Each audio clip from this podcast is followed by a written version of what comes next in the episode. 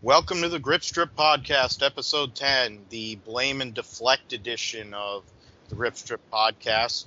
I'm one of your hosts, Phil Matthew. I'm here with my co host, Joshua Fine. Uh, great weekend we had, plenty of racing. It's uh, like we're back to normal somehow, right, Josh? Oh, yeah. It's definitely more back to normal now that we have all the other series back on a regular basis now.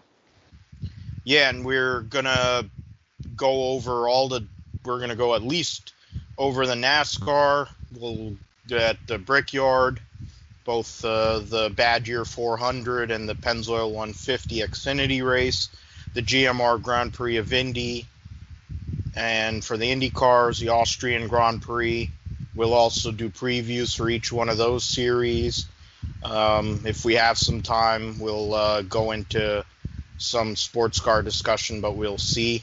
Uh, we will be talking about NASCAR Kentucky, Road America doubleheader for the Indy cars, and Formula One at Austria for a second week in a row. Uh, we will start with the Austrian Grand Prix and also the news that uh, broke earlier this afternoon or this morning that uh, a certain Fred Alonso is going to be coming back for his third stint at Renault. Uh, Fernando Alonso, the two time Formula One world champion, considered by many one of the great drivers of his time, and uh, has been basically a nomad driving sports cars, winning Le Mans. He ran Dakar this uh, past uh, January. He's going to run the Indianapolis 500, or at least try to run the Indianapolis 500 for Spam but he's going to be coming back to Formula One in 2021 as uh, Esteban Ocon's teammate. So I guess we'll start before we get into Valtteri Bottas's win on Sunday. Uh, what were your initial thoughts, and what are you thinking? What do you feel that Fernando Alonso can bring to a team that has kind of been scuffling for a while and needs a lot of help. Can Alonso bring that energy and that help necessary to bring them back to where they were 15 years ago? Yeah, it's certainly possible. You know, Fernando Alonso has a lot of veteran experience, um, and you know he has history with the team, so it could be a, a good fit. Uh, I was um, well. First of all, I think I think I remember like a couple weeks ago when we were going over the previews. I think I mentioned him as a guy that could you know come back to Renault. You know, he's been rumored to be coming back to um, some ride in Formula One. We didn't know what it was, and now and it's uh, going to be at Renault. But it, it seems like maybe um, I, I, don't know what the terms the the deal is if this is going to be a, a one year deal or a multi year deal, but uh, it's uh, something that could work out and or it may not work out. Um, we'll have to see, but certainly um, it's something worth paying attention to, and um, you wonder um, if if they're not good out of the gate, and we know that Fernando Alonso has a tendency to have you know his attitude is very much based on how well the team is, and if you know he ends up you know getting in the bottom of the points or no points um, rather than you know podiums or or you know the somewhere in the middle of the top 10 you know I think he's either going to be frustrated or he's going to be very happy. So this it's all very dependent on how Renault as a team performs overall. And I think of one piece that some of the people, uh, you know, on social media during since this has come out. I mean, the official announcement will be on Wednesday. We're doing this on Tuesday night, uh, but it'll be on Wednesday that Fernando Alonso will be coming back. I would assume that it would have to be at least a three-year deal because the uh, the regulations are going to stay like flat for 2021. They're going to put some restrictions in the cost cap in in 2021. Uh, then 2022 will be a brand new car, and they'll have a whole bunch of new uh, uh different uh, things, bigger wheels like they have in Formula Two right now. They're they're running those 18 inch rims. They're gonna have different aero. basically the engine and everything that goes with that's to stay the same, but the car itself uh, will be changed uh, in a in a great way. So it's kind of what Hamilton did in 13 signing or 12 signing with Mercedes knowing that in 13 it wouldn't be a, a great year but he'd have his opportunities here and there planning towards 14 maybe that's the idea for Fernando Alonso to get himself back in the the flow of uh, Formula 1 I wonder how his relationship will be with uh, Cyril, the, uh, the, I can't say his last name, so whatever his the the team principal for Renault, who many people are not a fan of. Uh, Daniel Ricciardo's um, exit from Renault was handled pretty poorly by him as well. Uh, they've had basically a revolving door of drivers since he's been there, so you wonder um, will Alonso come in there and being an alpha that he is, will he push Cyril out the door, bring in somebody that he knows to try to go and get some things moving there? Um, I guess we'll find out. We'll see. But it brings it brings back one of the most well-respected, well-known drivers, and on the on the notion that Sebastian Vettel leaves the sport, uh, which is, seems more likely now with this announcement. Uh, it'll bring back another world champion. We don't know what's going to happen with Kimi Raikkonen based on how the the first race went for both of those guys. I have a hard time believing they're going to be coming back if that's how they run every single race. Um, so we we'd be down to two world champions, I think, at that point, with uh, Lewis and with Fernando Alonso if those two guys leave. But I guess we'll see let's uh, talk about the race and the weekend itself, the Austrian Grand Prix. Valtteri Bottas uh, wins, and he uh, gets uh, a second year in a row. I believe he won the first race of the season, so he's uh, kind of getting into a mode or habit of doing that. Uh, he's always been good at Austria, even at Williams. He was able to go and and and do well there. Uh, and he should have won probably one of the races there in a Williams, but they screwed up with strategy. Um, he wins this race, and Charles Leclerc finishes second after a very difficult weekend for Ferrari where they weren't on pace. Lando Norris gets his first career podium for McLaren, and Lewis Hamilton finishes fourth. Uh, there's plenty to talk about with Lewis. Carlos Sainz fifth. And uh, in terms of that, we'll start with that. So Valtteri Bottas goes and qualifies on pole by just a few uh, thousandths of a, sec- a second over Lewis Hamilton, and that's where Lewis Hamilton's weekend kind of started going off the rails. And uh, Bottas was able to go take off, get a lead, Hamilton was stuck in fifth after getting a three grid spot penalty because Red Bull brought video showing that he ran through a yellow flag when he was on his last hot lap. Relegated Hamilton to fifth, had to come back through the traffic, came up to second with some help, of course, and was making progress. Had a chance to, he was making a move to possibly get past Bottas before the first uh, safety car then another safety car soon followed, uh, the safety car for uh, Kevin Magnussen, and then there was a, a safety car, uh, which uh, with um, what do you call George Russell having an engine or a fuel pressure issue, and soon after a uh, Kimi Raikkonen. Those safety cars and some of the things that happened there um, sent uh, Lewis Hamilton further back because he got into it with uh, Alexander Albon. Um, pl- plenty to talk about. I think we could get into things. I probably should slow down. So first thing we'll go with um, is Bottas. His how he performed on this weekend. Uh, what do you think, Josh, about his prospects? Um, as we talked about last week, in terms of what he could do try to win a world championship. Now he comes through, has a weekend where he he was the dominant figure. Uh, what does this mean for him in terms of trying to get that elusive first world championship? Well, it certainly means that you know he's ready to win the title. I think, and we talked about him last week saying that he wanted to um, challenge Lewis Hamilton this year, and he was very confident in his ability to do that. And that's quite a statement to make um, in of itself. And now that he's won one race and he thoroughly dominated that race, I think it's fair to say that yes, uh, this is this is his best chance to win the title. And yeah, it's just the first race back, and who knows what happens uh, down down the road, even next week being at the same site.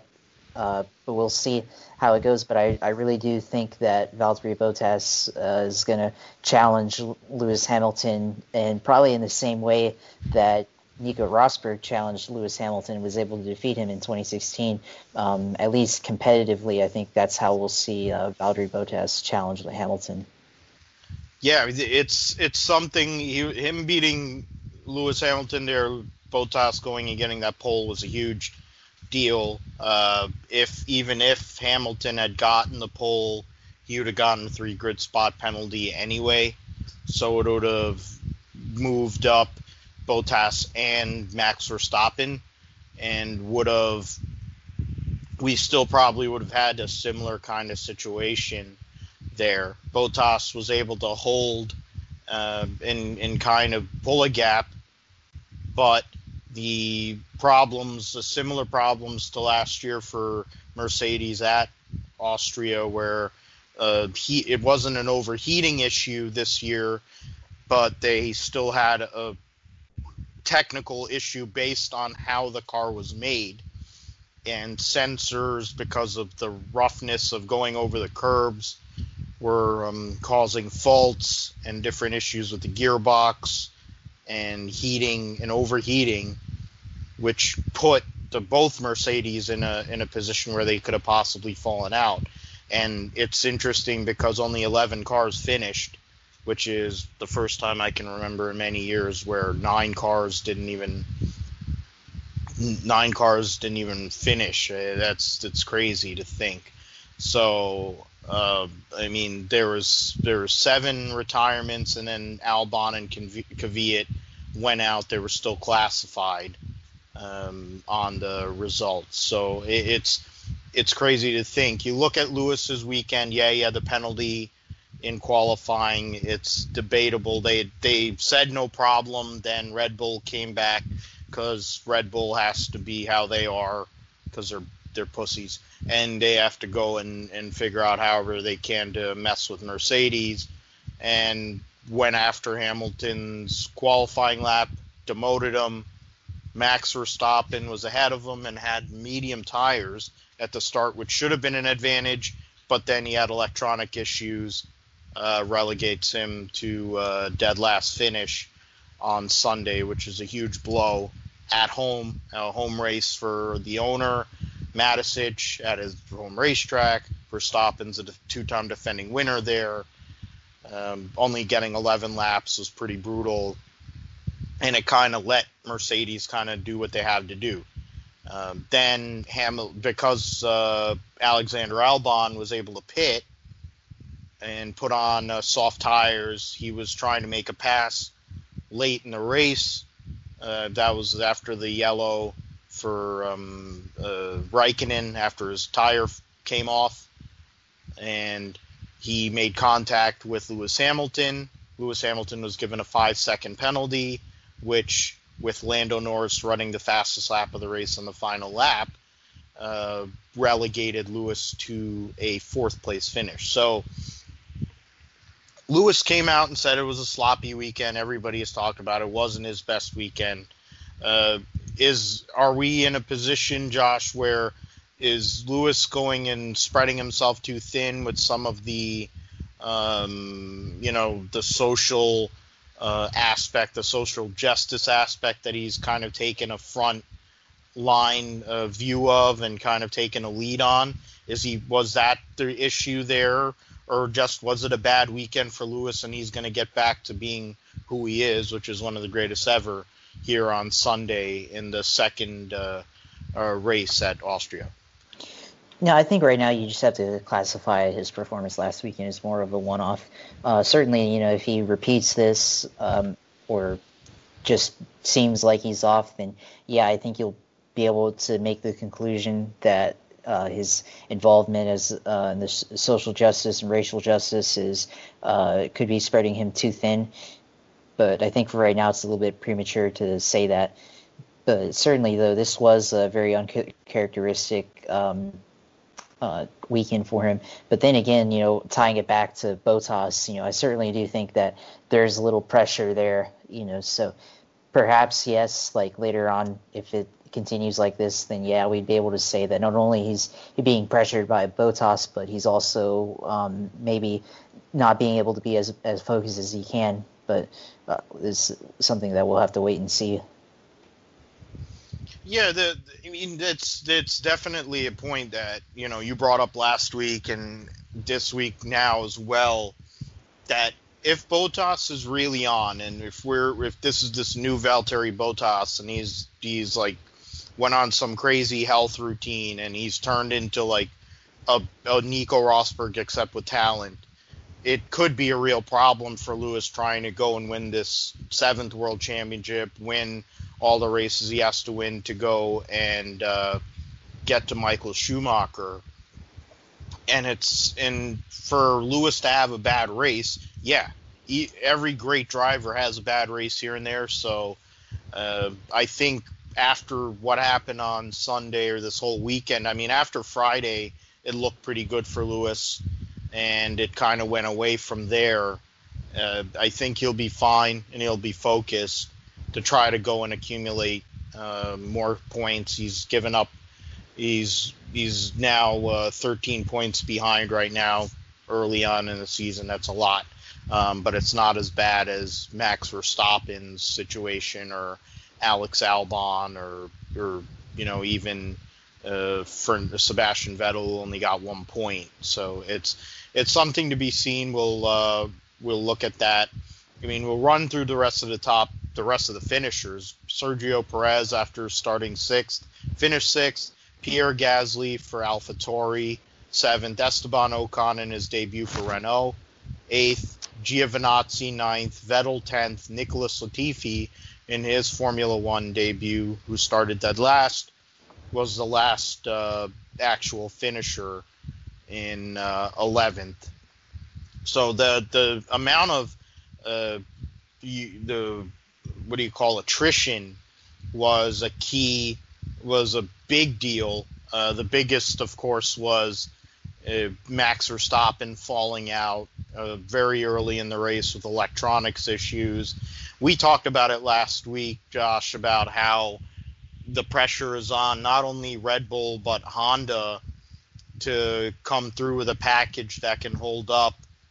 And it at least last weekend. It, it, it, was good in qualifying, not good enough to qualify on pole, but in the race, pace was okay. They had a strategy which might have been able to do something. And frankly, Alexander Albon was in a position to possibly win his first Grand Prix before the contact with Hamilton. Um, whether the contact with Hamilton was part of the reason why the electronics went on the car or if it was a, another issue the question would be um, the concern for Verstappen now being 25 points behind, Red Bull getting no points in uh, the Constructors' Championship and being well behind Mercedes one race in. Um, what are your thoughts? I mean, there's other guys that had a lot of issues in this race, so but he's the guy that is probably the most likely candidate to try to force or give Hamilton and or Bottas problems here. So, your thoughts on what happened with Red Bull on Sunday? Yeah, it wasn't really a great way to start the season, really, for Red Bull. I mean, you know, uh, Verstappen, you know, he had a chance to, you know, he was running well before he had the uh, mechanical failure on his car, and I mean, one thing we have to say is that you know, he wasn't putting all his chips on the table for just this one race, but he was, you know, focused long term on the season. But this isn't the way you want to start out. You know, I don't think he, when he um, said that, or you know, when he talked about how he expected to perform this year, I don't think he would um, envision himself uh, not finishing the race at, at all like that. But it's not the way uh, how you start, and I think it's very disappointing.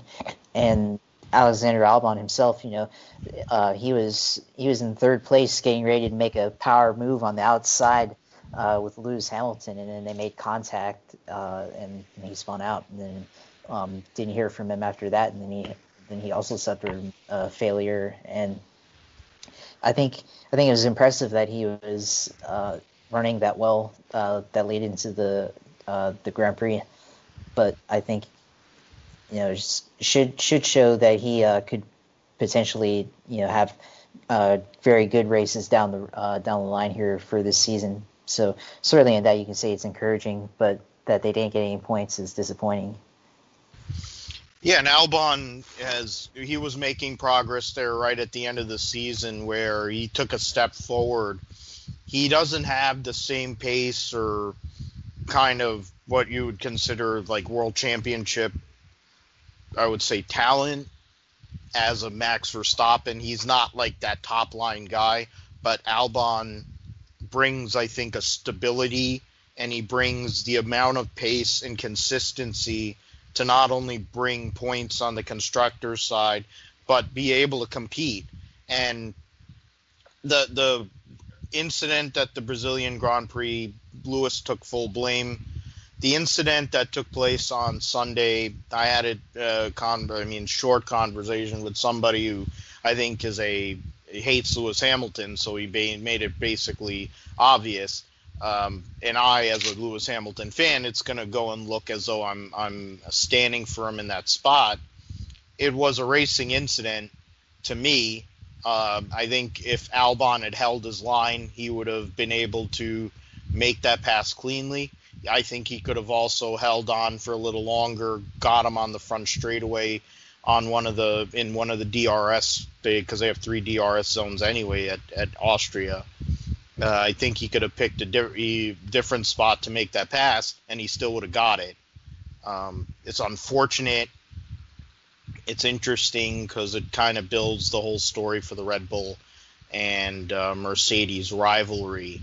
But um, I, I, guess we'll see what happens on uh, on next on this weekend because I think it's just literally the same thing.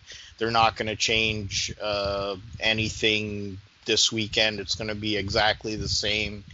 Uh, they can't change the circuit, of course. They can't really change a tire. They may, they probably could, but they won't. Um, they're not going to get rid of the a DRS zone. So uh, we will see what uh, Albon and Red Bull can do.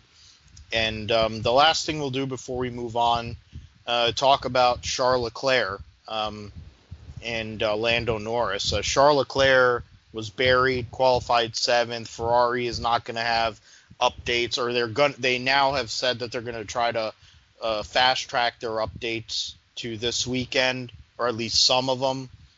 But for Leclerc to pull out a second place finish here, what does it say about him and kind of what we talked about last weekend as him being a leader, taking that leadership role? Uh, at Ferrari for what he needs to do to possibly contend for this world championship. Yeah, it certainly says a lot about him and his resolve to uh, finish well. And you know, this this race did have a lot of uh, attrition, certainly, but you know he was able to um, make the most out of his car and uh, finish uh, on the podium. And you know, going into this race, we th- like I thought that Ferrari was going to be behind the eight ball because like we, we talked about like Mercedes had updates, uh, McLaren had updates, and I think even like Racing Point they had updates, and uh, you know a lot of other teams had updates, and Ferrari was the one team that was pretty clear that they they weren't going to have an update for at least the first couple of races, and I as soon as uh, they had bad qualifying results, I was like, well you know that's uh, how it's going to go for them this weekend. They're going to be behind the whole weekend, and that uh, Leclerc was able to finish in second. I I think um, shows that even when uh, the odds are against them, they're able to um, make the best out of that situation. going, yeah, going and being able to pull something out of their butt, basically. Uh, they didn't have the pace. Uh, they didn't really do anything of great significance. When you look at how Vettel only moved up one spot, uh, and and Leclerc was somehow able, of course, with some of the other argy bargy that went on, and uh, the issues for for drivers that were up front, the both Red Bulls. Uh, you consider Racing Point didn't have as much pace in the race as they did in qualifying. Uh, I mean, that's it shows that Leclerc is taking at least initially taking that step forward that he needs to to possibly uh, contend, which which is what we want. We want a more competitive world championship. Uh, Lewis, uh, if he's going to get number seven, he's going to have to earn it, and it looks like that's what it's going to be. And I guess we should end with a shout out to Lando Norris getting the fastest lap of the race, qualifying third on merit. Um, to go and, and, and have that kind of run in a McLaren, that's the first time McLaren's been up there in about three years or four years or something. I it's been a long time for McLaren to be up there, and then to pull the fastest lap on the final lap of the race to get his first podium. I mean, Norris has become uh, a, more of a, a, a, cult figure with his um, iRacing exploits and uh, his personality and all that, being kind of a goofy guy, being friends with Albon and uh, George Russell, but guy can drive, and he proved it on Sunday. He was able to pull out a, a podium, and Carlos Sainz getting a top five finish as well so great points for McLaren in terms of the constructors championship. Uh, thoughts on uh, McLaren there, Josh, before and Norris before we uh, move on to IndyCar? Yeah, it was uh, a great showing by McLaren. You know, they qualified, like you said, they qualified on merit in third place, and that was, you know, something like we were questioning whether or not McLaren would maybe take that next step uh, going into this season, and you know they start out qualified third and they're able to maintain their position throughout the race. And yeah, I mean, he was going to finish fourth if uh, Lewis Hamilton didn't get that penalty, but uh, they they were still able to get a great finish. And and and that uh, have to say that's a great driving skill to get the fastest lap on the last lap, and shows the level of determination that he had because like he was basically like very um, very close to not getting that podium because Lewis Hamilton had that five second penalty, and he was able able to make uh, up enough of the gap uh, to to get that result. And it was because the the uh, fastest lap was able to help him do that. So I, I think um, it's certainly a very very great result for uh, Lando Norris at the least, and even um, even for the other McLaren car and driver with the Carlos Sainz as well. Uh, I think uh, something this is something to look forward to for McLaren, and certainly shows that at least for now they've uh, gotten off on the right step. Yeah, the for McLaren, I think step forward, great improvements on their car. Uh, these the not only the cost cap, but the the flat regulations might bring McLaren back to where they've been they used to be, which was up front and competing with those big teams, which is good. We need to have more teams up there. And once they get the Mercedes engine, it's going to be interesting to see how they compete relative to the factory Mercedes program, um, relative to the Aston Martin team, uh, which will also have Mercedes, at least for what for what I know of. Who knows what they're going to be doing? Um, and if Williams is still alive for next year too. Uh, that this week we'll we'll also we'll get into the Austrian uh, second race in Austria and preview that later. But before that, we'll get into the IndyCar race, the GMR Grand Prix of Indy, the Indy GP. Scott Dixon goes and uh, does what Scott Dixon does. Um, he goes and pits before what ended up being the yellow that basically decided the race. Uh, Oliver Askew goes and crashes in the final corner for Spam, and he had pitted before that, which basically cycled him to the lead. Uh, Will Power had led the entire race up to that point, uh, and then after that was not heard from for the rest of the day. Uh, struggled, but Scott Dixon used that strategy and also uh, great pace to pass Graham Rahal, um, as lead if he likes to call him, and uh, who was running a two-stop strategy and and just pulled away for uh, win number 48 of his illustrious career. Um, I mean, thoughts on uh, the race itself, Josh, and uh, is two out of two this year in IndyCar. If you count what he did at the Rolex 24, he's three for three. Is this the year? Is Scott Dixon going to get number uh, six? Is he going to get championship number six this year?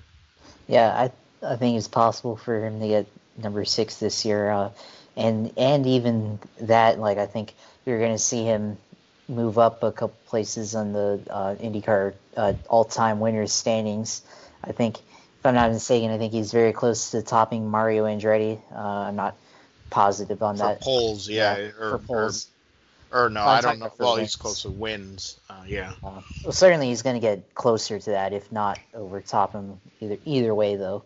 But um, you know, he's already gone two for two for this uh, this week, and then you know next week is another road course in Road America, and certainly he can at least win one of those races.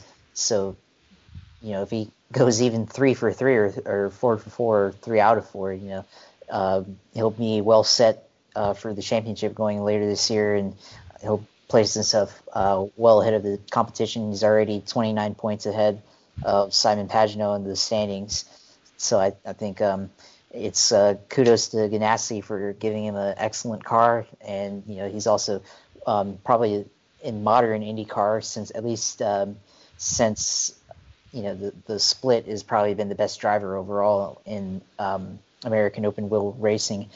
Um, as for the race itself, you know, it wasn't really a, I mean, it wasn't really that great a race. I mean, yeah, because uh, Scott Dixon dominated the whole thing, and actually didn't even lead the most laps. Will Power did, but uh, still, I mean, it was you know kind of your typical um, Indy race at the Indy Grand Prix, but nothing, you know, nothing really to uh, I guess, write home about. But it was still a solid outing, I think. Um, and you know, they got uh, one of their best ratings overall in the, um, I guess, for for this particular race. So I think that's a good thing too.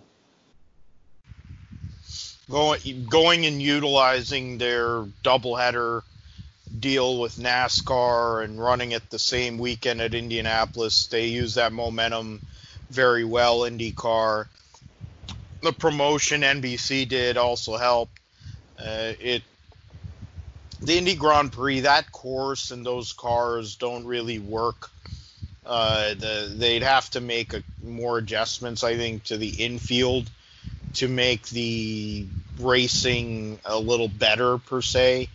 Uh, the race we're going to be talking about a little later, I think, was a little bit more interesting on that course, but it, you, you had Will Power started on pole, led the first 28 laps. Uh, the yellow basically screwed up his uh, his race, and then he basically fell to oblivion and finished 20th. Uh, Dixon utilized that, passes Graham Rahal, um, and then dominates the second half of the race. Um, and that's what you, you, It's something that basically since 2008, since when or 2009 since Will Power's been driving for Penske. Uh, Dixon and Will Power have been the two best guys, really. Uh, you know, you had Dario Franchitti there before his injury. Injuries uh, made him uh, had him retire. You had time with uh, Ryan Hunter-Reay, and you've had some other guys, of course, come in like Joseph Newgarden and Pagenaud and Alexander Rossi, but those are the two dominant figures. They dominated the race. Uh, I, we talked about Rahal. They had the right strategy if the yellow doesn't come out. He showed pace. Uh, he had a good qualifying run, which is surprising for Graham. He struggles in qualifying in general, so the fact that he had a good qualifying run was a big deal for Rahal, Letterman Lanigan. The uh, the the limited schedule car with Spencer Pigot had great pace during the weekend. Um, almost made the Fast 12. Um, somehow or another, Takuma Sato, who wasn't anywhere all weekend, got a top 10, but really there was nothing going on there. What does it say about Graham Rahal and um, his opportunity in terms of trying to make something happen here? He's uh, fifth in points right now. Uh, he's uh, only 21 points out of second. Um, what does it say for Graham Rahal trying to go and um, get some shoes for his new baby with Courtney um, and uh, possibly get a win again, first win he'd have in a couple of years? Well, if he can maintain the performance that he had this last race, I think possibly, yeah, a win is certainly on the table.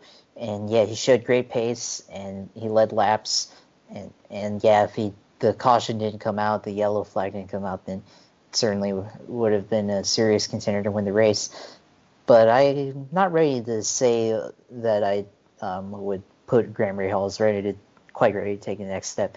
The last two seasons, it seems like he just hasn't had the um, overall car and maybe the ability with uh, the low downforce setup that IndyCar has gone to um, the last two years. And I think I wonder if he's kind of struggled with that, and if you know this is something that is, suits his skill set because seemed like when they went to the uh, aero uh, kits and the Kardashians that they had on the uh, rear tires, uh, the front or the back bumpers and, and pods and all that. I I think uh, Graham Rahal was a better driver uh, under that setup, and you know he won quite a quite a few races with uh, with that setup. But seems like maybe maybe turning a corner after two years of kind of struggling. Maybe he's found a, a better handle with this low downforce car uh, that IndyCar has. But I think it's a wait and see right now for me. But certainly could maybe it's uh, possible that that team will and that organization um, maybe they'll improve this year. That's a good one, Kardashians. That's a good way to put it. Yeah, because uh, they were definitely fake and they were definitely huge, um, and it it really made a difference for sure in terms of the aesthetic on uh, these race cars. Uh, that's a good one. The Kardashian bumpers and all that, especially on the super speedways, which is yeah. where where uh, Graham uh, was able to get a couple of those wins in some epic uh, finishes, both at California, which they should still be racing at, and uh, Texas, which is a dump, but they still race there too. Uh, he hasn't won a race since 17. Uh, he's only had three podium finishes since the start of the 2018 season, so it's been a struggle for Graham. I think he's run better in some of the races and had bad luck, um, but at least he's showing up and trying, unlike other guys who have a famous name and um, are a waste of a seat. Marco Andretti. Um, Graham Rahal will be making his 200th IndyCar start on uh, Saturday, is effing scary when you consider how that he was he started at 19 years old in 2008. He won his first race, and uh, he's run 200. He's going to have run 200 IndyCar races. That is something. Um, the the one of the standout performances is Simon Pagenaud, a guy who had won three. There had only been two winners of the GMR Grand Prix. Simon Pagenaud won the inaugural one for Spam, role of Schmidt Peterson back then, and then he's won twice with Penske, and then Will Power had won it three times after qualifying on pole. This was the first time that hadn't happened. But he Pagenaud had a nightmare qualifying on Friday, got buried, started 20th, but somehow or another finished third. What a recovery for uh, uh, Simon Pagenaud, who used this race and then the Indianapolis 500 to basically, in a way, save his career. Uh, thoughts on Simon Pagenaud and what he did on uh, Saturday, bear coming from tailback, as Rusty would say. Yeah, I think it was um, uh, well of a comeback, uh, to be quite frank with you. But I think shows the ability that he has, and also shows just how well prepared, or not well prepared, but well, yeah, well prepared because they were able to come back from that situation that they were in. You know, they may not always have the best cars at Penske, but you can certainly be rest assured that they will be the most prepared, uh, no matter what. That's always the the unfair advantage, as um, Mark Donohue um, had once said, and what Penske had kind of their motto is at that team. But you know, it's a well of a comeback, and and I think uh, we'll see more of maybe not more of those kind of comebacks, but certainly more of those kind of finishes going forward this season with Simon Pagenaud. Um, but certainly, certainly though, I think he probably misses that the Indy 500 isn't the next weekend after the road course race, but I think uh, we'll see him go forward and continue to have the good result that he had with the third this week and the second last uh, last uh, race at Texas.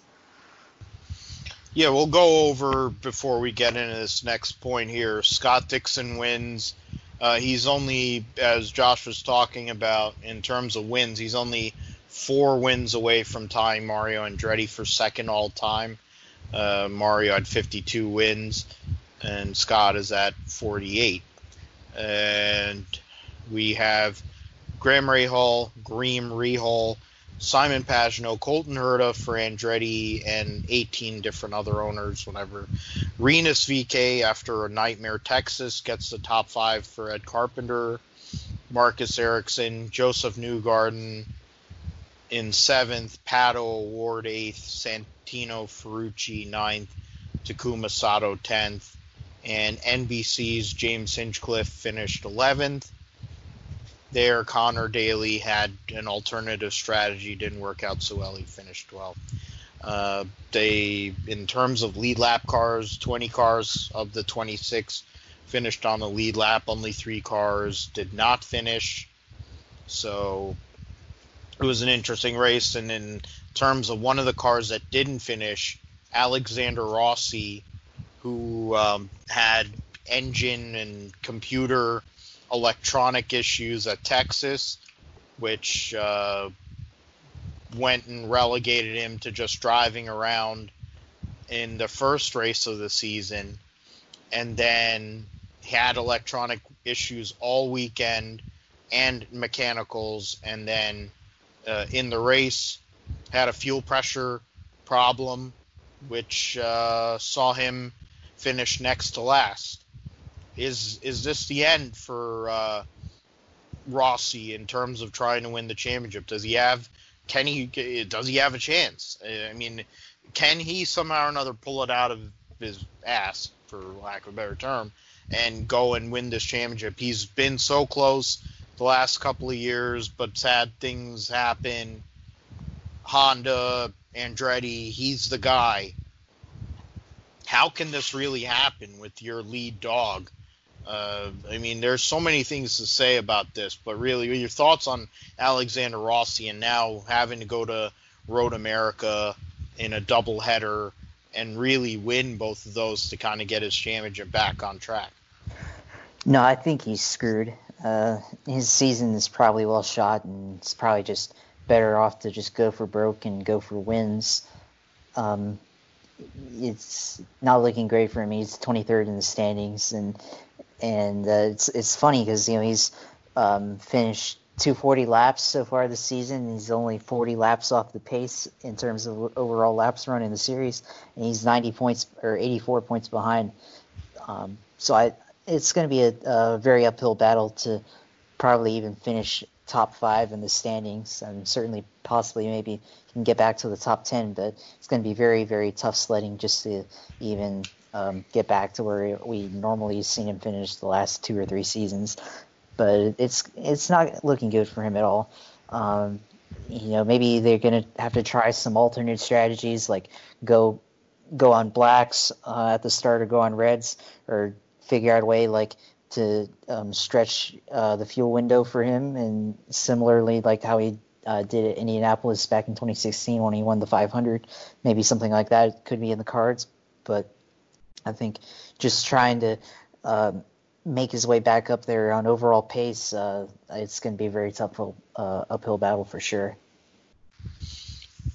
Going and using strategy is a, definitely something, as you brought up, is is something they're going to have to do. I mean, he he's got a great uh, engineering team and great group uh, leadership group, but Andretti Autosport is not. Uh, I mean, while Colton Herta's up there uh, in fourth in points, and Veach had that great run in at Texas. He was nowhere on Saturday. Ryan Hunter-Reay is ninth. Um, and so all the you have three of the Andretti cars up there, but it's not like they're up they're really doing anything. You have Ganassi and Penske, you know, going and instilling their they've instilled them they're installed themselves as the favorites. Um, Andretti has struggled here so far early. The Road America doubleheader is a unique opportunity for teams that are behind if they can hit to possibly go and gain a lot of points. Graham Rahal and the Rahal Letterman Lanigan team had a good uh, weekend there last year. Uh, you look at some of the guys like Will Power, he's buried too. He's 14th in points. You, he's a title favorite. Uh, Alexander Rossi is behind Tony Kanaan, and Tony Kanaan didn't even run. Uh, broke a long uh, streak of races, consecutive races, which goes with another guy that we're going to talk about here in a moment. But when it's it's not a good look when your lead guy is having the kind of problems that he's having, and frankly, Ryan Hunter-Reay had the same kind of problems at Texas, but was able to get through and kind of make something of it. He isn't the same guy as he was in his heyday a few years ago, uh, winning races and winning a championship.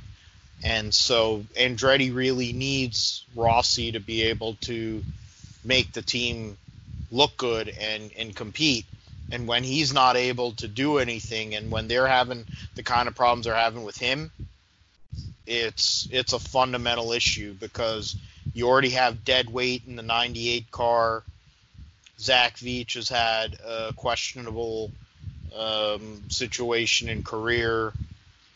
Colton Herta is kind of one of those people they want to build up, and he's kind of that next big thing, but he's not ready theoretically for prime time.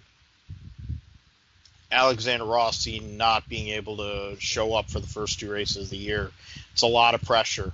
Um, Rob Edwards and that whole group, it's going to be huge pressure uh, starting this weekend at Road America with their doubleheader that they're going to have there. Um, with that, we can transition into the Badger 400 uh, presented by uh, Big Machine hand sanitizer. Um, Kevin Harvick and Denny Hamlin dominated, but Kevin Harvick wins his third Brickyard 400, second in consecutive joining, I think, what is it, Jeff Gordon and Jimmie Johnson as drivers who have won consecutive Brickyard 400s. Uh, I guess we'll start with that. Um, we'll start with the thoughts you had, Josh, on the race itself, some of the late start we had because of lightning, uh, you, you had some of the. We're going to get into some of the details, but what were your your overall thoughts on the Brickyard 400 on Sunday? Well, um, it wasn't like the most exciting race, but certainly I thought at least this edition, um, it seemed more like a thinking man's race, if you will, I guess, and maybe even a little bit of a throwback to the old 500 mile races back in the day where those races were more of a attrition race where you had to kind of manage your car and outlast the failure and everything to get a good finish or possibly win the race. And that's kind of what I thought. You know, we saw all the tire failures that we saw, which is kind of similar to uh, the 2008 uh, 400, but this one certainly more violent endings for a lot of the tire failures that we had on Sunday. And then Kevin Harvick was basically able to outlast Denny Hamlin there and got to give a lot of credit to Rodney Childers, who kind of uh, saw that uh, Hamlin was certainly going to have tire issues and how the 11 car was cording uh, at the end of their runs with their uh, with their tires.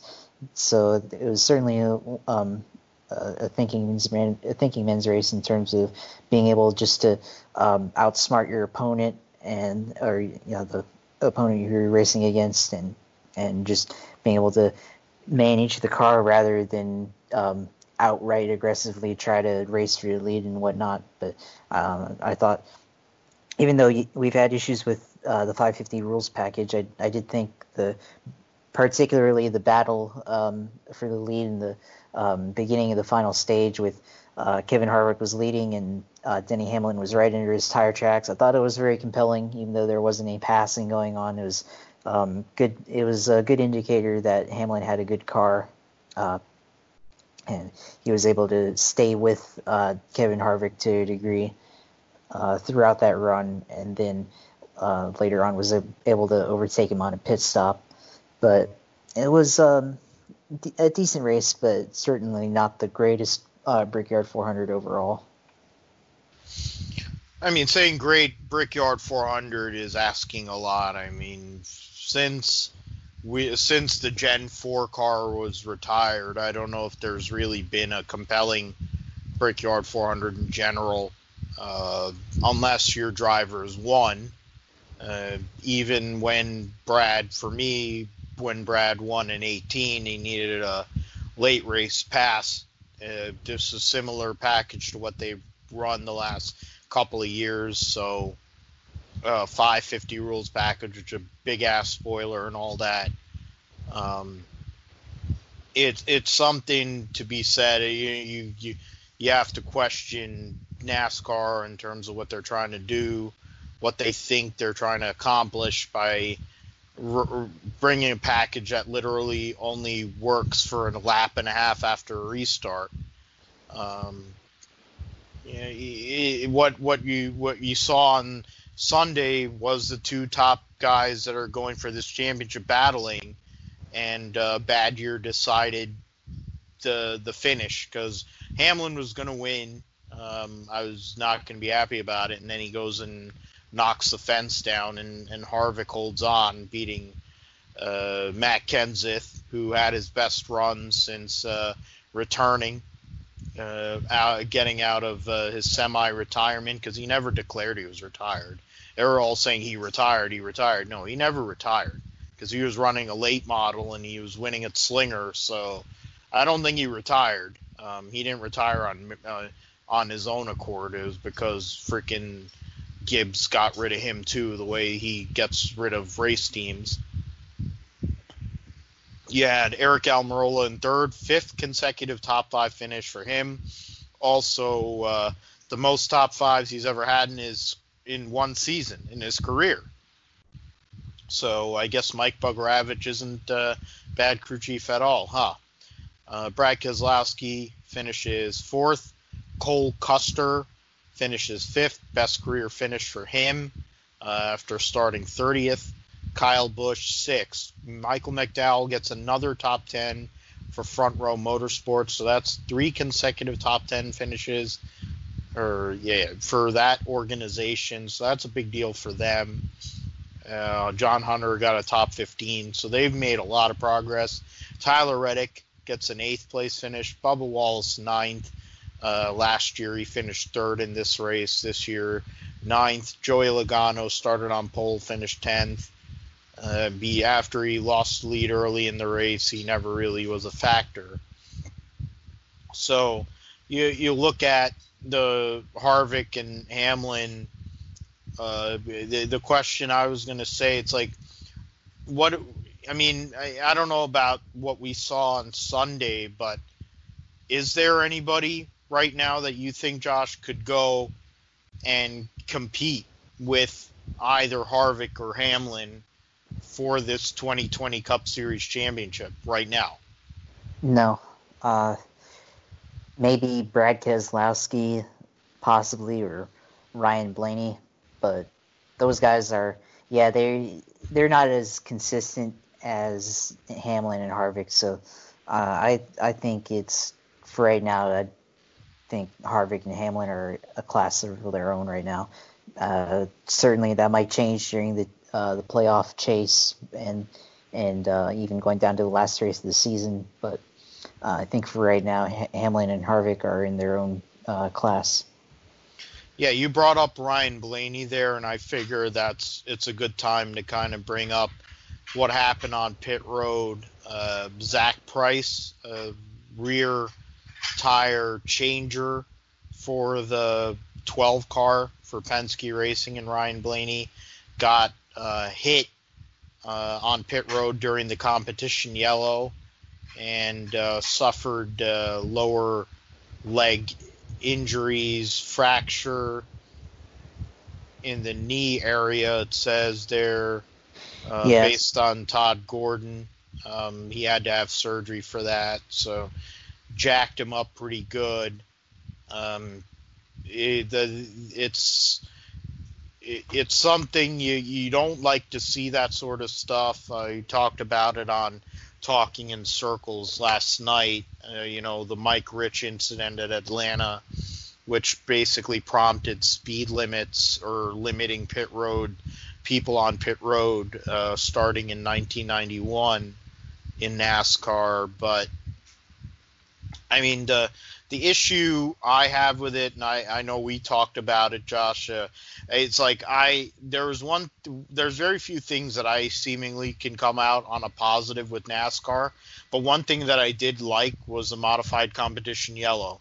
And when you consider that there were 40 38 cars or something on the lead lap or whatever it was 12 laps into that race, wouldn't it have been a perfect place when you're going to have a comp- competition caution, which in its own right is kind of a cluster in itself, wouldn't it be better to just go and have half the field on pit road, the top 20, run for a lap and give them all the time they want and get off pit road before the, the caution, the pace car gets back to the commit cone line and doing that whole thing versus what they had which caused what we had on Sunday. Um, what were your thoughts on um, that whole deal with Zach Price and the accident that happened there and all the cluster um, that went on there at the early part of the Brickyard 400? Yeah, it was a very um, weird incident. Uh, it was I, I don't I don't think I've ever seen anything like that you know, it's almost you can almost put like any Darrell Waltrip quote where he gets excited for no reason and put that there, but it was just um, a weird incident to see. And then you know, he ended up. Uh, so the report is, that he has a, a, leg fracture and he'll be out for three to four months, but he won't require surgery, um, and actually could return. Uh, for the end of the season, if um, he's able to progress in his recovery with that, so um, I guess good that it doesn't require any surgery. But uh, as far as the pit road procedure, you know, I'm going to kind of go into what I talked to you on Sunday. Is that yeah, I think they should just you know NASCAR closes pit road when the caution comes out, and then they open it when it's time to pit. Uh, you know, they have the lead lap cars pit first, and then the uh, cars off the lead lap. And I think they do it because of, um, I guess, like to keep scoring in place and um, make sure there's no problems with scoring. But you know, they used to do it where when the caution comes out, they wouldn't close pit road, and then cars could kind of pit whenever they wanted to. Um, and that does seem a little bit more of uh, I don't want to how do I say it like more you know like leaving it up to the teams like when they want to pit and being more giving them more autonomy and it could get disorganized uh, but I I think that would be a solution to lessen traffic overall for not just for a competition caution, but for any caution because that could have easily happened at any any point uh, during a yellow flag period, whether during a stage caution period or you know anything else um, where you have that many cars on pit road. Um, but certainly what you said is also a, a, possibility too, where they split up the, the field for uh, caution, and maybe they should just do that for, for all cautions. Period. Um, certainly, either way would uh, be a solution, in my opinion. Yeah, I, I like that option because you, you, you, if you wanted to pit, you can go and pit. If you didn't, if you don't want to pit, it's fine. But there's it, it I whatever whatever you had there on Sunday is not acceptable. Getting a, a pit a, a pit crew member mowed down for no reason whatsoever, it, it, because the these competition yellows are a joke in general because these teams don't really take them seriously. And when you pit 12 laps into a race, you're not really learning anything at all which is why it made no sense to me why they were doing it 12 laps in. And then you destroyed a bunch of race cars. I mean, one race car in particular, I didn't really care that they destroyed, but the the other ones, you know, you look at JTG Daugherty had lost both of their race cars there. Martin Truex gets knocked out. He had engine problems and got stuck tailback and was taken out because of that. Uh, you, you're, I mean, you add some of these other guys. It, it's just, it, it's unnecessary and and frankly, it's idiotic. But then it's NASCAR, so you have to kind of take that for what it is. Um, the big story, I would say, from uh, the from the Brickyard 400 in general was the amount of blown tires that took place, uh, which Bad Year is known for. Uh, they've done that for many years, and uh, I talked about this. Um, I, I am gonna before I go off on my I my thing because I think we kind of the 550 rules package is what it is. It doesn't work on flat racetracks. It was shown at Pocono last week. Uh, the only time they they basically had passing for about a lap uh, after restarts at Indy. Uh, the 550 rules package doesn't work on flat racetracks, um, so I don't think that's really worth getting into more detail. Um, uh, why is why are these tire failures acceptable and why why is it okay for Goodyear to kind of pass the buck and go and deflect and blame other things other than making a bad product, which is what Goodyear is known for? Yeah, I think certainly for Goodyear on on their part, like yeah, they've they've deflected and blamed for years and and they've never really accepted any responsibility, and that's why Goodyear is always that's part of the problem with uh, especially with the Cup Series is that they haven't had a really a great tire for years and and um, or really consistently good tire for years that not only at Indy but at other tracks as well where they don't have problems or it doesn't wear out uh, well enough to provide enough grip or it's too hard. You know, there's all sorts of issues and and for it to happen continuously at Indy, it shows that they just don't know how to produce a tire that that well for the Cup Series with uh, the the type of car that they have here in the Cup Series. But it also shows for NASCAR's part, you know, with the amount of load that they have with uh, the downforce levels that they had this year and even last year, like it shows that that this tire is not going to be able to stand that type of load. Um, and and the other thing you have to consider is that ever since they've changed to the car tomorrow, um, they basically had a car that's had a design where the car had a higher center of gravity than the Gen 4 car. And you know, we didn't really see this type of tire failure on this kind of level, like in 2008 or this year or whenever in the last uh, in that period of time. And we never really saw that with uh, the old Gen 4 car.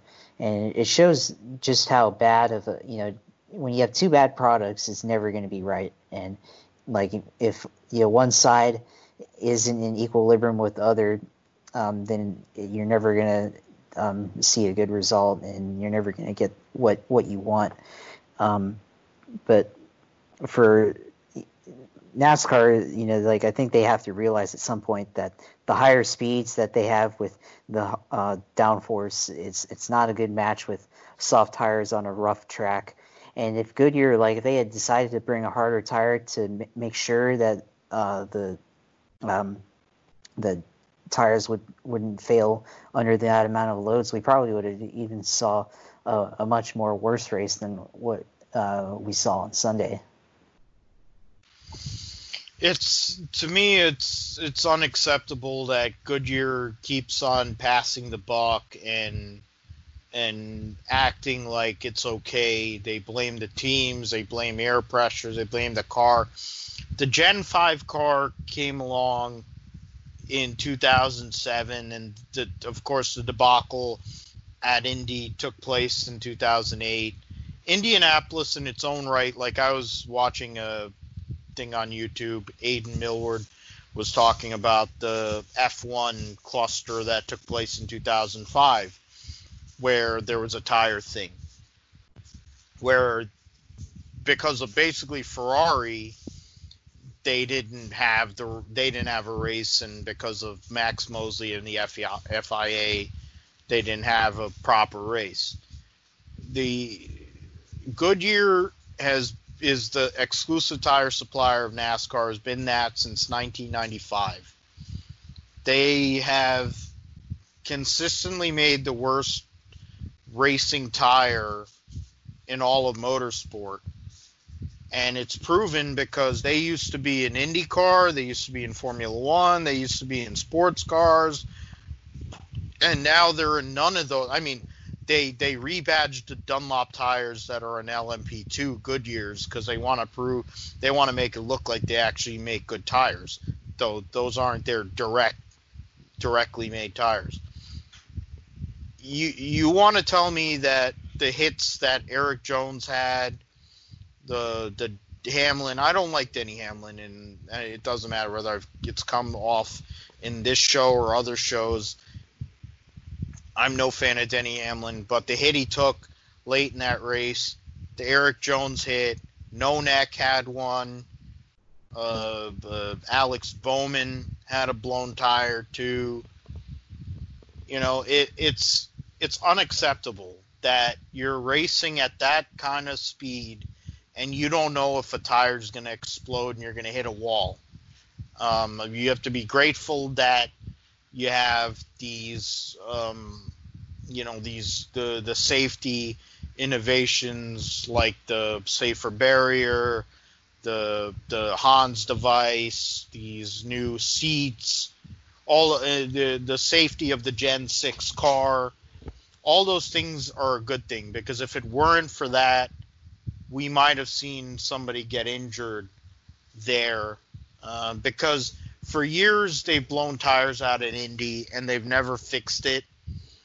And Indy is its own unique animal in how they manage their surface and they diamond grind and they put a sealer on there so it doesn't look weathered, but it's still a diamond ground surface. But somehow or another, Firestone's able to make a tire that doesn't blow out at all for for Indy cars when they have 35 Indy cars running thousands of laps over a week and a half at Indy and a full race. But NASCAR shows up at Indy whether there's rubber on the racetrack or not and they can't make a tire that can last. But they blame the teams, they blame everything. They they remind me of somebody else, and, and they're just as mediocre as that somebody else. So it kind of fits the bill. Um, why NASCAR uh, accepts this other than the amount of money that the France family is able to make is bullshit. Um, it's it's not right for the drivers to have to put their lives on the line while they make an absolute crap product.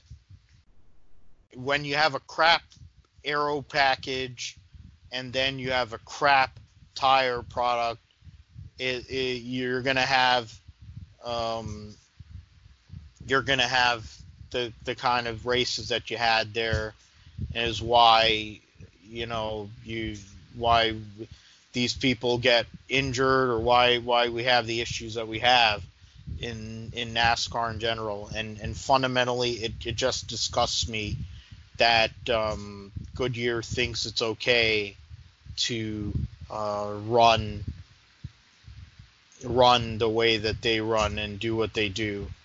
Uh, it's it's BS and, and and it's wrong.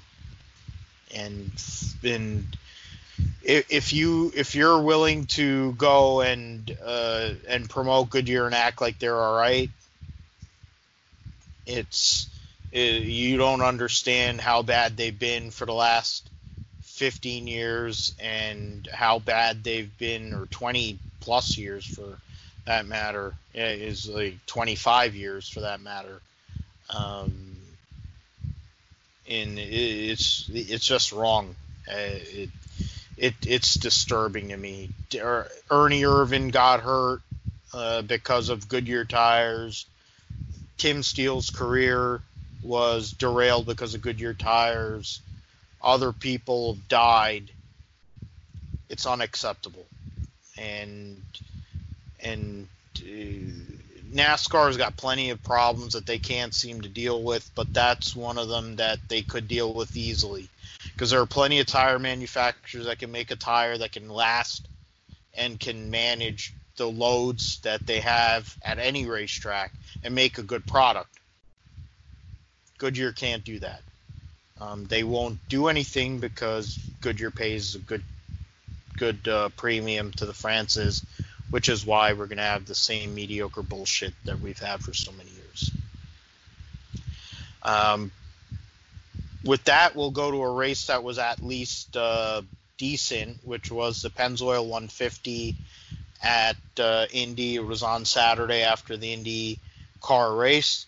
Chase Briscoe wins his fifth race of uh, 2020 in the Xfinity Series. Home home win for him.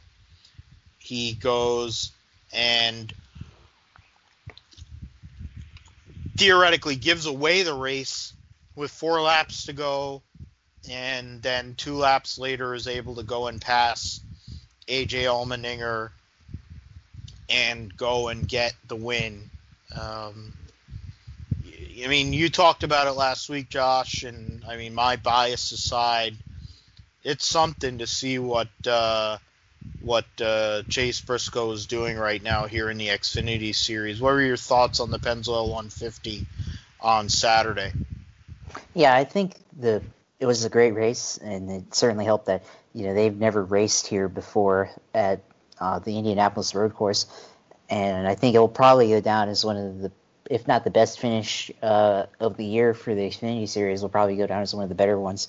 Uh, I don't think we've seen we haven't yet seen a race this year where essentially the the top four, top five cars in the race were able to uh, go nose to tail for the last couple of um, laps there at the very end, and we saw um, drivers making mistakes trying to get to the lead and, and ma- making mistakes. Like Briscoe did to actually lose the lead um, in the last handful of laps um, at their race, and just um, shows the um, what road courses can do for stock cars and and shows how entertaining those um, those kind of races can be. Um, and so hopefully hopefully forward next year they come back to the uh, Indianapolis Grand Prix uh, layout and they're able to put on a, a, show just like they did this year. But you know I think going on for AJ Allmendinger, like you know he he ended up finishing in fourth place and he had a chance to win and it kind of shows the level of um, his, I guess, mental fitness at the end. You have to kind of question it because he had the the win in the bag, and then he just made a mistake and um, took himself out of it, and he got worried about Cindric and trying to um, beat him, and then they lost track of Briscoe because he certainly had uh, one of the cars that could have won that race, and you know it shows how he uh, tends to get overly emotional at the end uh, when he's in the race car, and you know it's probably prevented him from getting a couple of wins in the past, and and this one included. Great point there. I, you look at AJ Allmendinger's uh, Cup Series career, and they everyone would talk about oh he's a favorite at Sonoma and and Watkins Glen, and he he gave you could say he gave away a couple of races at Sonoma and probably one at Watkins Glen because of you know his being emotional and being a very very fiery um, guy. And in this case you know there's radio of what Austin Cindric said oh he cost us both the race. I mean Austin Cindric is not that good so fundamentally he cost himself because he went and um, trusted that Riley Herbst wouldn't be Riley Herbst and got penalized. So then he got he he had an issue. AJ Allmendinger got penalized for speeding on pit road because he tried to pit under yellow and sped on pit road. Chris Rice, I guess they didn't time it right uh, there's, I think, Vinnie Miller at a tire go down, and they threw yellow for that. Uh, so both of them had penalties, came back, and then still figured out a way to go and choke that deal away. Which, I mean, it's not surprising considering AJ Allmendinger's NASCAR career uh, that that he kind of goes and chokes away a finish there. Um, it's it it doesn't really shock me in terms of Austin Cindric not being able to come through. It also doesn't uh, shock me either. Um, it, it's you have to go and look at the kind of talent that they have and relative to what they are. Um, it, it kind of it kind of says that even though they had the two best race cars the whole weekend and they probably should have been able to make something happen, it says something that Chase Briscoe was able to kind of go and sneak under the under the the cover there and and go and make something happen even after he made a mistake uh, there with four laps to go just uh, on turn I guess turn 12 running wide and it was able to come back there so hey uh, credit to Chase Briscoe and uh, I mean Justin Haley. So two Indiana boys finished one two there.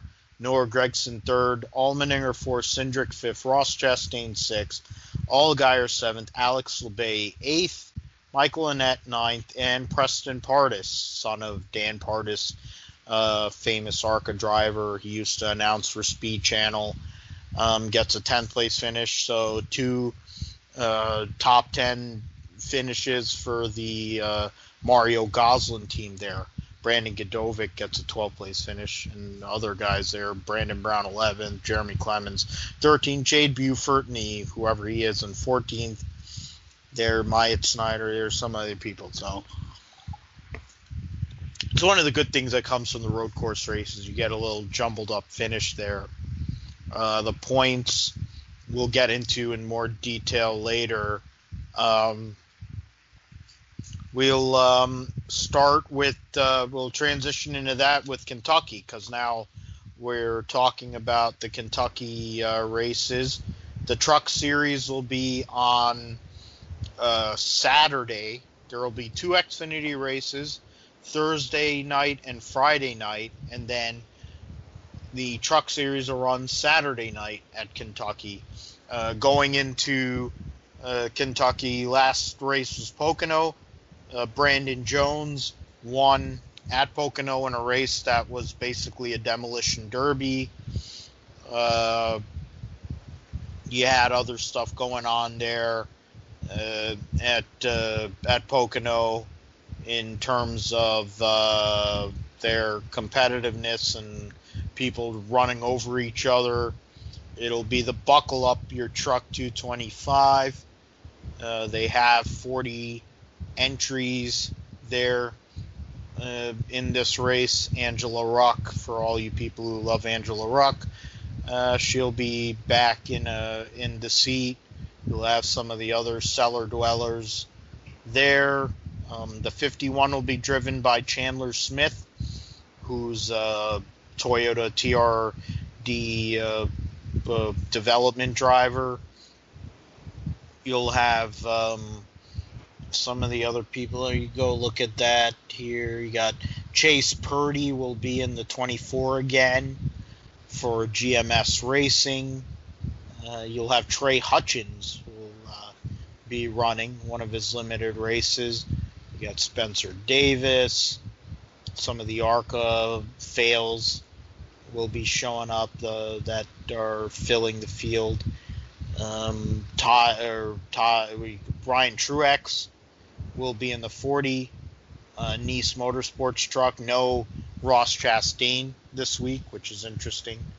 Um, I mean, uh, we'll go and start with we're what in terms of the Pocono race, Josh. What were you what were your takeaways from that? And then who do you look for this week at Kentucky? It's a wild card in a sense where you could go and do a little fuel mileage. You could go and do something crazy because Tyler Ankrum did that to go and make the playoffs for DGR Crosley last year. Yeah, I think, well, we go back a couple weeks ago to Pocono. That was definitely a, one of the more messier races. It was definitely what you'd say of uh, uh, just just all around clown show. I think there was just a lot of wrecking. You saw Matt Crafton get crashed out on the first lap, and that was a little bit of a hilarious exchange, to be honest. He was um, crew chief immediately saw the cameras like crew chief just got off the box and immediately headed for the exits, which was a little funny to me. But um, other crashes uh, throughout that race.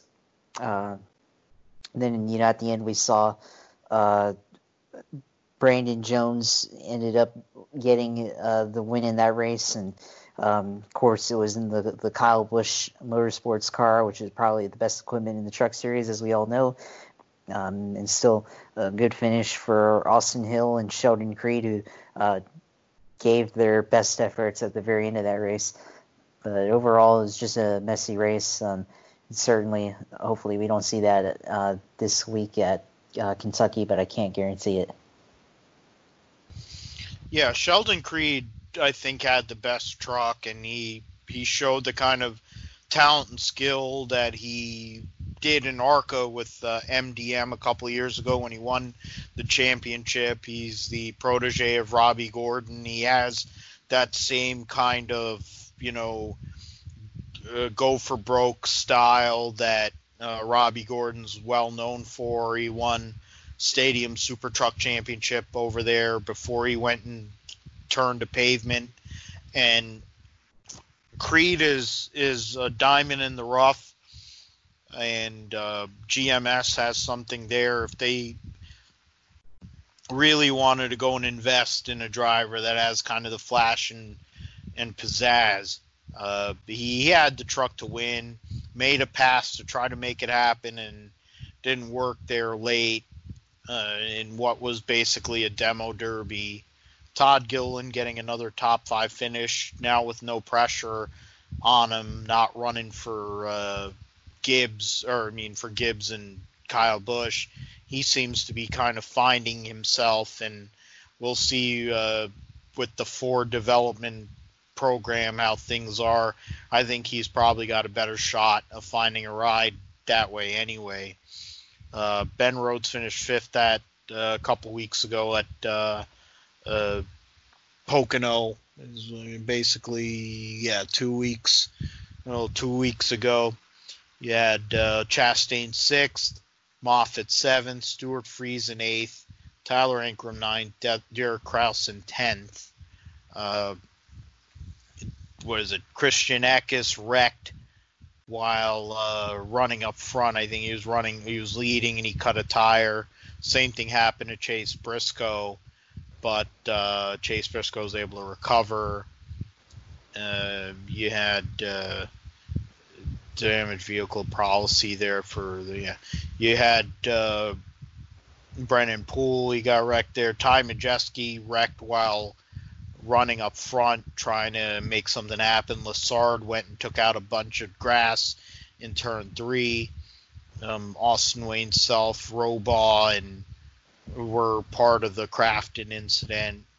Uh, we will see. Um, I guess the next question is in terms of a, a series regular for um, Saturday night's race, who do you look at to to be a favorite in terms of a series regular and for for a limited schedule? Like for who is somebody that doesn't run every week, who you think could possibly go and sneak up and get a win here on Saturday, Josh, for this uh, Truck Series race? Yeah, you know, I'm I'm gonna go with um, someone who's been pretty reliable the last couple of truck races, and I'm gonna go with Austin Hill, and you know he's come close the last couple of races here in the uh, the Truck Series, and hasn't quite um, pulled it out for uh, the win for these races lately, but certainly he's been um, somebody who's been very consistent in his races, and I, I think um, you know even even uh, with, with uh, this uh, schedule that we've had so far, I think he's certainly a contender, and and you know he's had some close finishes here and there, and I think he'll be able to um, at least if he can't win, he'll he'll probably get a top ten or a top five. Um, as far as a regular um, or um, a wild card, um, that's a little bit of a, a tougher answer there. Um, but I uh, maybe I'll go with um, uh, I don't know. Let's see, maybe go with somebody like uh, Ryan Truex, I guess. Yeah, that's uh, when you look at who's a non-regular and you look at Niece Motorsports, they've had kind of a rough season relative to what they had last year. Uh, Chastain, when he's in those trucks, is always up front. Truex hasn't been able to win. He, he got close a couple of times in in the 20 car when he ran for Gibbs. He in Xfinity, he ran the 11 in Xfinity as well. He's had some shots in the truck. He'd be somebody to look at for sure. Um, I'd go and and say in terms of a regular as somebody that kind of needs to go and make something happen. I was going to go with with uh, Brett Moffitt, but I think his situation in terms of uh, points isn't as bad uh, Brett Moffitt is actually ninth in points, uh, two points ahead of Sauter and 11 uh, ahead of 11th. Um, but I think Brett Moffitt is somebody that will be able to kind of hold on and make something happen.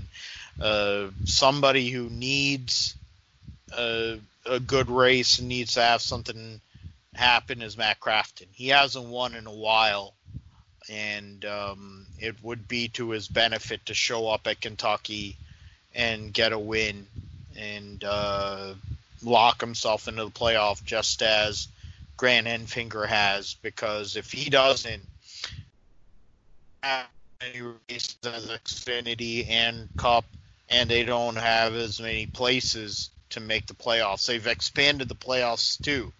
So for them to kind of make something happen, it's going to be very difficult uh, to if they don't win uh, soon for uh, Matt Crafton, the defending champion, three-time series champion, the defending series champion as well. Uh, excuse me. In terms of a non-regular, Chandler Smith is the pick. Um, driving to 51. Danny Stockman. Chandler Smith has had a lot of pace. Uh, he's a guy that I think is a uh, a future star in the sport, and uh, you look at Kyle Busch Motorsports. They put most of their energy in the 51, to the detriment of the 18 and the four. Um, they the the Lessard has had a brutal start to the year. Uh, you, Christian is sixth in points, and he's okay right now, but it's very tight points wise. He's only 20 points between sixth and 11th, so that can be made up in stages. Uh, the Chandler Smith could go out there uh, Saturday and make something happen uh, for sure. We will see on that, and we'll discuss it more in detail uh, next week, of course. Next uh, will be the Xfinity. Xfinity Series will have two races at uh, Kentucky. They'll be running uh, both uh, Thursday night and Friday night, which um, is unique. And um, we'll uh, see. You know, let me go and bring that up. They'll have the Shady Rays 200 on uh, Thursday night, and then they will have the Alsco 300 on Friday. So 500 miles at Kentucky, two night races. Uh, so it'll be a little different strategy there. Um, in terms of the uh, Thursday night race, a little shorter deal there. Uh, when when you look at the Xfinity series, Chase Briscoe has definitely um, separated himself from the rest of the field. But um, who would you say, Josh, is somebody that um, could go and uh, give him a little trouble here? Uh, both of these races, not just uh, a, a, regular that has won, but somebody who hasn't run won so far this year that is a series regular. Yeah, actually, I'm gonna go with for this. I'll go with Austin Cindric. Uh, he hasn't won yet this year, uh, and I think uh, for you know when he was in the uh, doubleheader at Homestead, he was certainly a contender. He led a lot of laps, and he, I think he crashed in one of those races, but he, he still showed that he was able to contend on both days. And it seems like uh, for him, at least, or at least for his team, that he's able to go and um, contend uh, and lead laps or finish in the top five.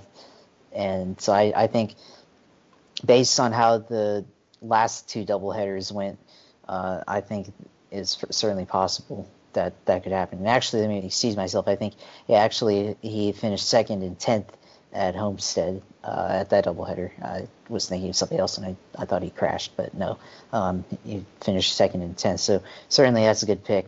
Um, but although Kentucky is a, a different uh, set of a track, it had a recent repave back in 2016, and they have the variable banking with turn one uh, being less banked, I think, or more banked, and then turn uh, three and four um, having the opposite setup, and it's a bit bit unconventional and hasn't really worked out, but certainly might be something to see in the years coming forward as uh, potentially the track wears out. But maybe another guy uh, that we could see going forward into this race, uh, potentially maybe maybe somebody like uh, somebody somebody like uh, here going forward in uh, this race. Uh, potentially, uh, maybe Ross Chastain. You know, he was another guy that finished well on uh, Homestead back in uh, last month.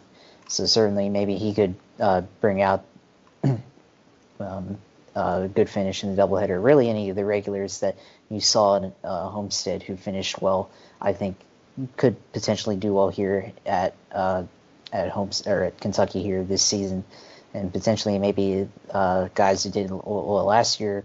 Uh, Cole Custer won the race last year, and now he's in the Cup Series. Maybe maybe somebody like uh, Justin Haley finished top ten last year at this race, so potentially maybe he could uh, do well here this year.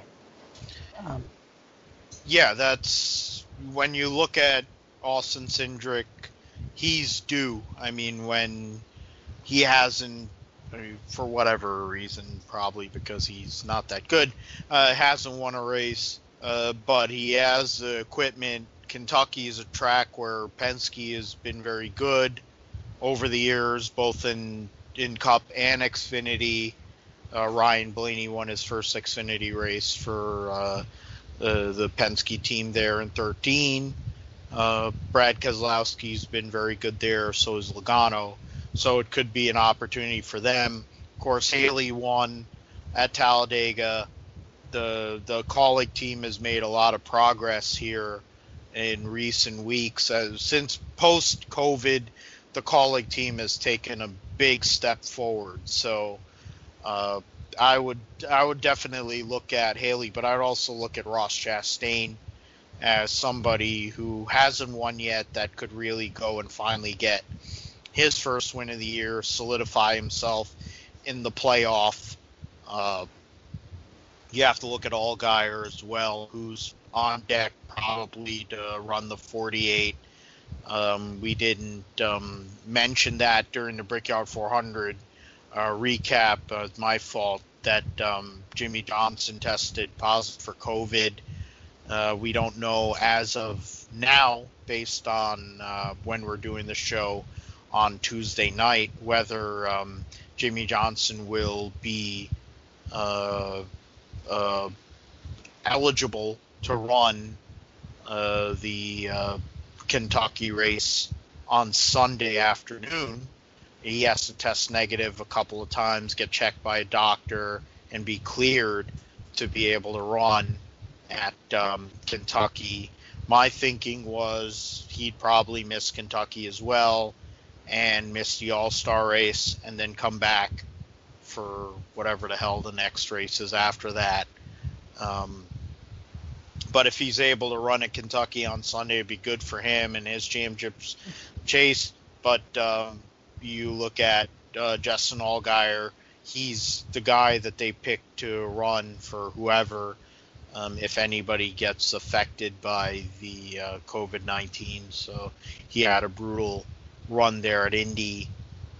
But uh, he's somebody that to look at as well, uh, along with um, his buddy Ross Chastain, as two guys uh, for the Xfinity race. Both Xfinity races be 500 miles of Xfinity racing here starting uh, Thursday night. Uh, we should say weather permitting because we don't know what's going to happen with weather. Probably there will be lightning and thunderstorms and rain because it's NASCAR. Um, we'll go into the uh, Cup Series event, the Quaker State 400 at uh, Kentucky. Uh, we would. Uh, it's the last race before the All Star race, so if a driver hasn't locked themselves in based on winning, uh, they'd be subject to the fan vote. Uh, Aric Almirola's trying to put out a vote for his uh, Smithfield with the bacon. Five straight top five finishes. What are your thoughts on who, uh, Josh, on who could uh, go out there and win that isn't, you know, uh, Kevin Harvick and um, Denny Hamlin? Well, this is a mile and a half track, and it's one of the repaved mile and a half tracks that you've seen the last couple of years. And so you kind of have to go back to um, Charlotte, which is really the last. Well, yeah, Homestead was a mile and a half track too, but it's worn out and it's a little bit different than the other tracks. And Charlotte is uh, performs a lot more to what we see at Kentucky the last couple years since that track got repaved. So I think maybe potentially somebody like Chase Elliott or Brad Keselowski, you know, they, those are guys that uh, won at the 600 and and the um, Charlotte 500K um, back at the end of May. So I think guys uh, like that, I think uh, potentially could uh, bring the challenge uh, besides um, your regular contenders like Harvick, Hamlin, even um, Ryan Blaney and other um, drivers like that. Yeah, the it's going to be.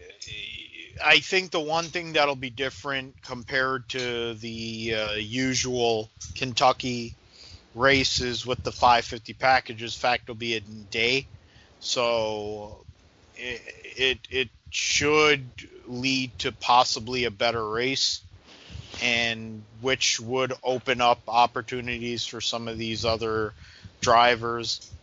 I picked Kyle Busch last week on this show uh, while dry heaving.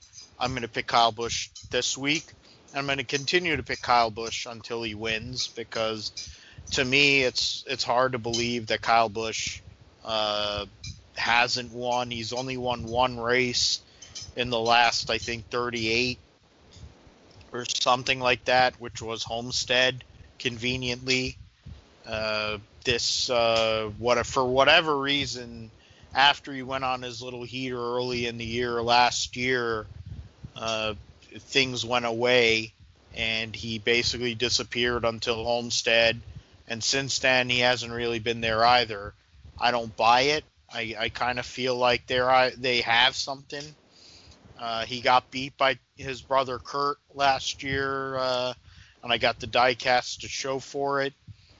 Um, I think Kurt, or I mean Kyle is due, and we will see what they do here on uh, Sunday at Kentucky for 400 miles, weather permitting, of course, when they're going to probably get themselves into a lightning storm because of how they schedule races. But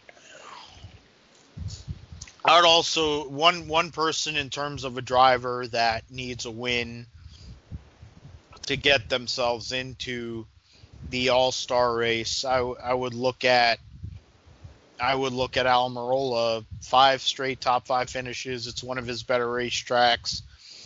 He goes over there, wins the race, doesn't have to worry about it. It's good for the sport. Another competitive car. Bugarewicz, I think, finally has found some stability here in this Cup Series with the right kind of driver. And uh, he's the kind of guy that could go out there at Kentucky and go and sneak one I mean, if the high line could come in, possibly Tyler Reddick might be in play as well. Yeah. Uh, Maybe Clint yeah. Bowyer too. Well, yeah, Clint Bowyer is also there. Um, if he isn't busy uh, out in the wilderness, which he usually is. Um, we'll go to the IndyCar series with the doubleheader at Road America. Um, you you go and look at since IndyCar's return to Road America, it's been Scott Dixon, Will Power. Uh, it's the guys that uh, the usual suspects, so to speak. You know, Alexander Rossi won there last year. Will Power, Scott Dixon, Josef Newgarden. So you you have guys that are usually considered the the best of the best. Um, what in terms of uh, guys that um, I'll, I'll, say this for for people that are in the top five. I'm gonna for you, Josh. I, I look at the top ten in points. Who's one driver that we should look for that isn't like Scott Dixon outside of Scott Dixon, and then outside of the top 10, who is somebody that we should look at for both of these races here um, on Saturday and Sunday? Well, uh, I think somebody in the top 10 that maybe we should be looking for is, um, and, and there, are, there are a couple names here I've mentioned before in the podcast. I'm going to go with um, one that maybe I haven't talked about is uh, Conor Daly. And he's in seventh place right now. Uh, he's got an average finish of ninth, and he did did pretty good in the first race of the season. And the last race at the Grand Prix, finished in 12th place. Uh, not the best result, but a solid result uh, for his team. Um, and so I think uh, he'll definitely have a, a good shot um, for a good finish, at least uh, here at the doubleheader at, at uh, Road America. And then somebody maybe in the uh, top or you know below the top ten, uh, I'm going to go with uh, Santino Ferrucci.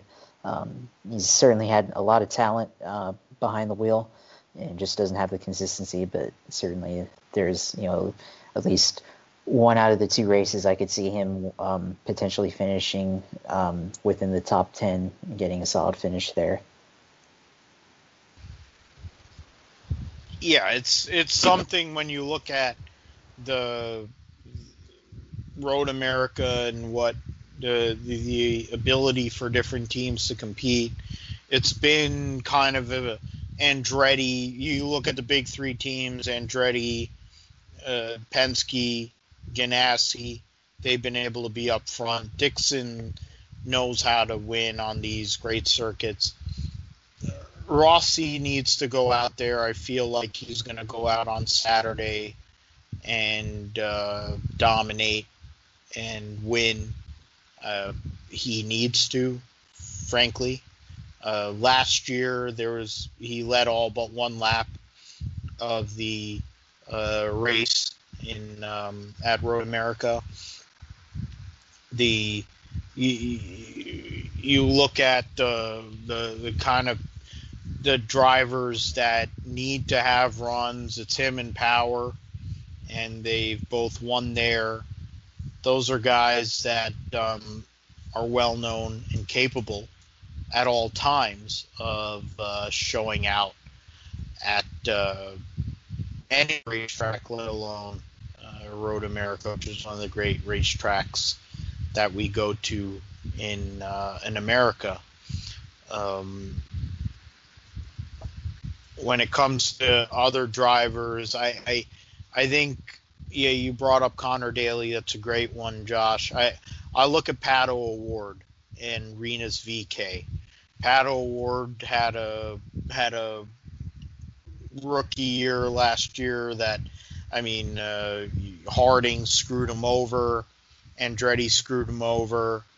Um, he got signed by Red Bull. They were thinking they could get him a super license so they could run for what what is now AlphaTauri.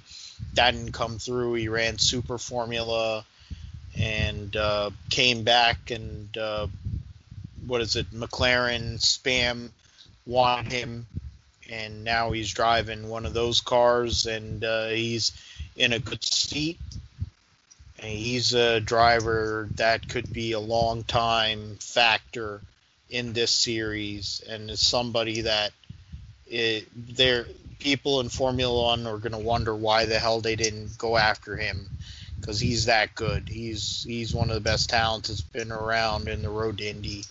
Uh, VeeKay had a horrible race at Texas, horrible a day at Texas, uh, wrecked a couple race cars, um, showed up last uh, Saturday and got a top five finish at Indianapolis, and I feel like that'll be continued since him and Conor uh, have a great relationship. The Ed Carpenter team has a great vibe going on there. Uh, Rinus has a ton of pace. Uh, he's a protege of Arie Luyendyk. Um, he's got the talent to to compete for a long time here in the IndyCar series, and uh, he's a guy that could really uh, do something here during these two races at uh, Road America. Uh, with that, um, we'll finish with the uh, Formula One uh, second race at Austria, and um, I guess uh, we'll we'll go we'll keep it simple, Josh. Um, who do you look for that didn't have a great run last week to to come back and do a little better, and who do, who do you look to win and uh, who do you look to compete for uh, um, in terms that didn't compete in uh, last week there? So I uh, I will go with Max Verstappen here. Uh, I think certainly the best. He's he's got a good talent, um, and this is a chance for him to um, have a do-over from last week. I think it's just that uh, it's a opportunity that he uh, he needs uh, to make up ground in the title, and there's uh, no better way to do it than at the place uh, that he didn't do well uh, the week before. And I think it certainly um, he he has the ability and and he's got to go out there and do it. And somebody else that maybe we need to be looking for, uh, I think maybe um, Alexander Albon. You know, he finished well last week, or he didn't finish well, but uh, you know he showed the ability at the very end, and then he got taken out by Lewis Hamilton, as we talked about earlier. But I I think um, certainly um, if it's possible to um, reproduce the performance that he had, and I think he uh, will be able to do it. Yeah, that's the. You look at the Red Bull guys; they need to have a recovery um, this week after what happened last week, and you consider it's a home game at Red Bull Ring. It's a track that suits their race car. Uh, it's something that uh, if they're able to show up and perform, uh, it's it won't be a it won't be a big loss. Uh, Mercedes, of course, is gonna come come correct. Uh, I think Lewis Hamilton's gonna show up and perform very well. I think he's the favorite, even though he lost to uh, Valtteri Bottas last week. Uh, he doesn't take well to losing. He hasn't lost a whole hell of a lot since 2014, not on merit, um, especially. So he'll he'll be ready to go. Uh, one person that I would look at is um, you look at Charles Leclerc, what he could do if he has a improved package this week uh, from Ferrari and what they can do um, in qualifying to kind of go and mess with the uh, uh, status quo and what and even Vettel for that matter. Uh, if they're up there, how things will be, how how they have to do with um, strategy between the big three teams, because obviously uh, Mercedes had some issues with the way their design is, and those aren't going to go away. Red Bull had mechanical and technical issues, and those aren't going to go away in a week. Ferrari had no issues with reliability, but they had issues with pace, probably because um, the FIA caught them for the fuel flow, and it's affected their teams with uh, their ability for top speed. So, one thing we have to also look at is um, the reliability. Will there be the similar type of issues and only 11 finishers, or will there be a little bit of an improvement here this week? Uh, that's something to look at.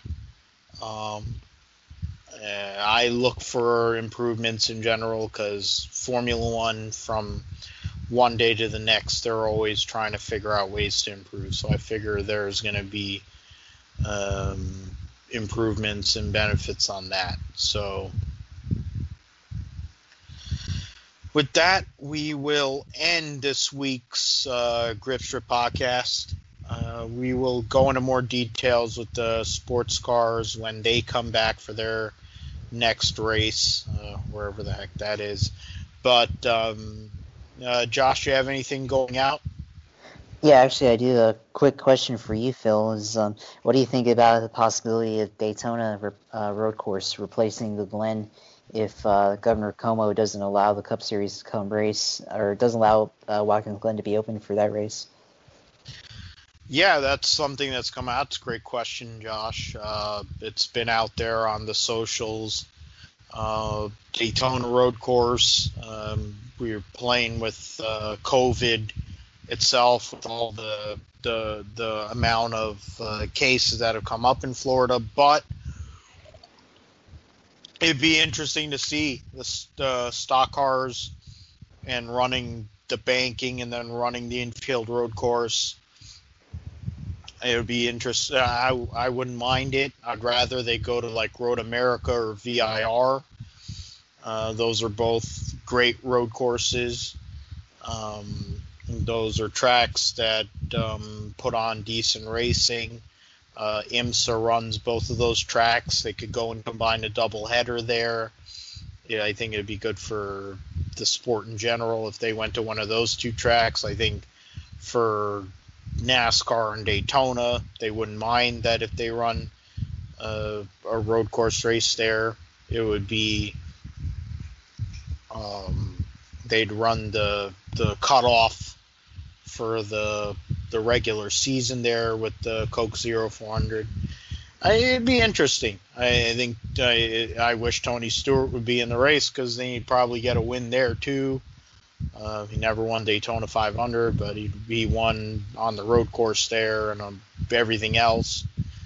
It would be interesting with the 750 rules package on the road course with the long straightaways and the balance that you have to have between um, uh, downforce in the infield and and lack of drag on the uh, long straightaways. Uh, that's something to look for and and something that SOD talked about. They're supposedly bringing out the schedule uh, here this week. So maybe we'll be able to talk about that next week here on the GSP, along with uh, sports cars and everything that took place this weekend between Formula One, IndyCar, and NASCAR. Um, we're on uh, iTunes. We're on iTunes Grip Podcast. We're also on Podbean. If you want to find us for for podcasts and streaming, and uh, you can find me on uh, Twitter at Philip G Matthew and Facebook Philip G Matthew. Um, Josh, you change your uh, handle on Twitter. Um, you can go and let us know that, and uh, your Facebook to go and find us, the GSP. Yeah. Yeah, my name on Twitter now is uh, JP Huffine, just my first two initials and my last name. And yeah, you can find me on Facebook and Instagram at the same uh, uh, links as well. Yeah, so uh, follow us on uh, the socials, uh, give us a like, let us know what you think about the GSP, and uh, if you have any ideas for uh, upcoming episodes, we might be having guests here uh, next week or in the next few weeks here on the GSP. so keep on listening, and thank you so much and uh, have a good day or good night or whenever you listen. Take care.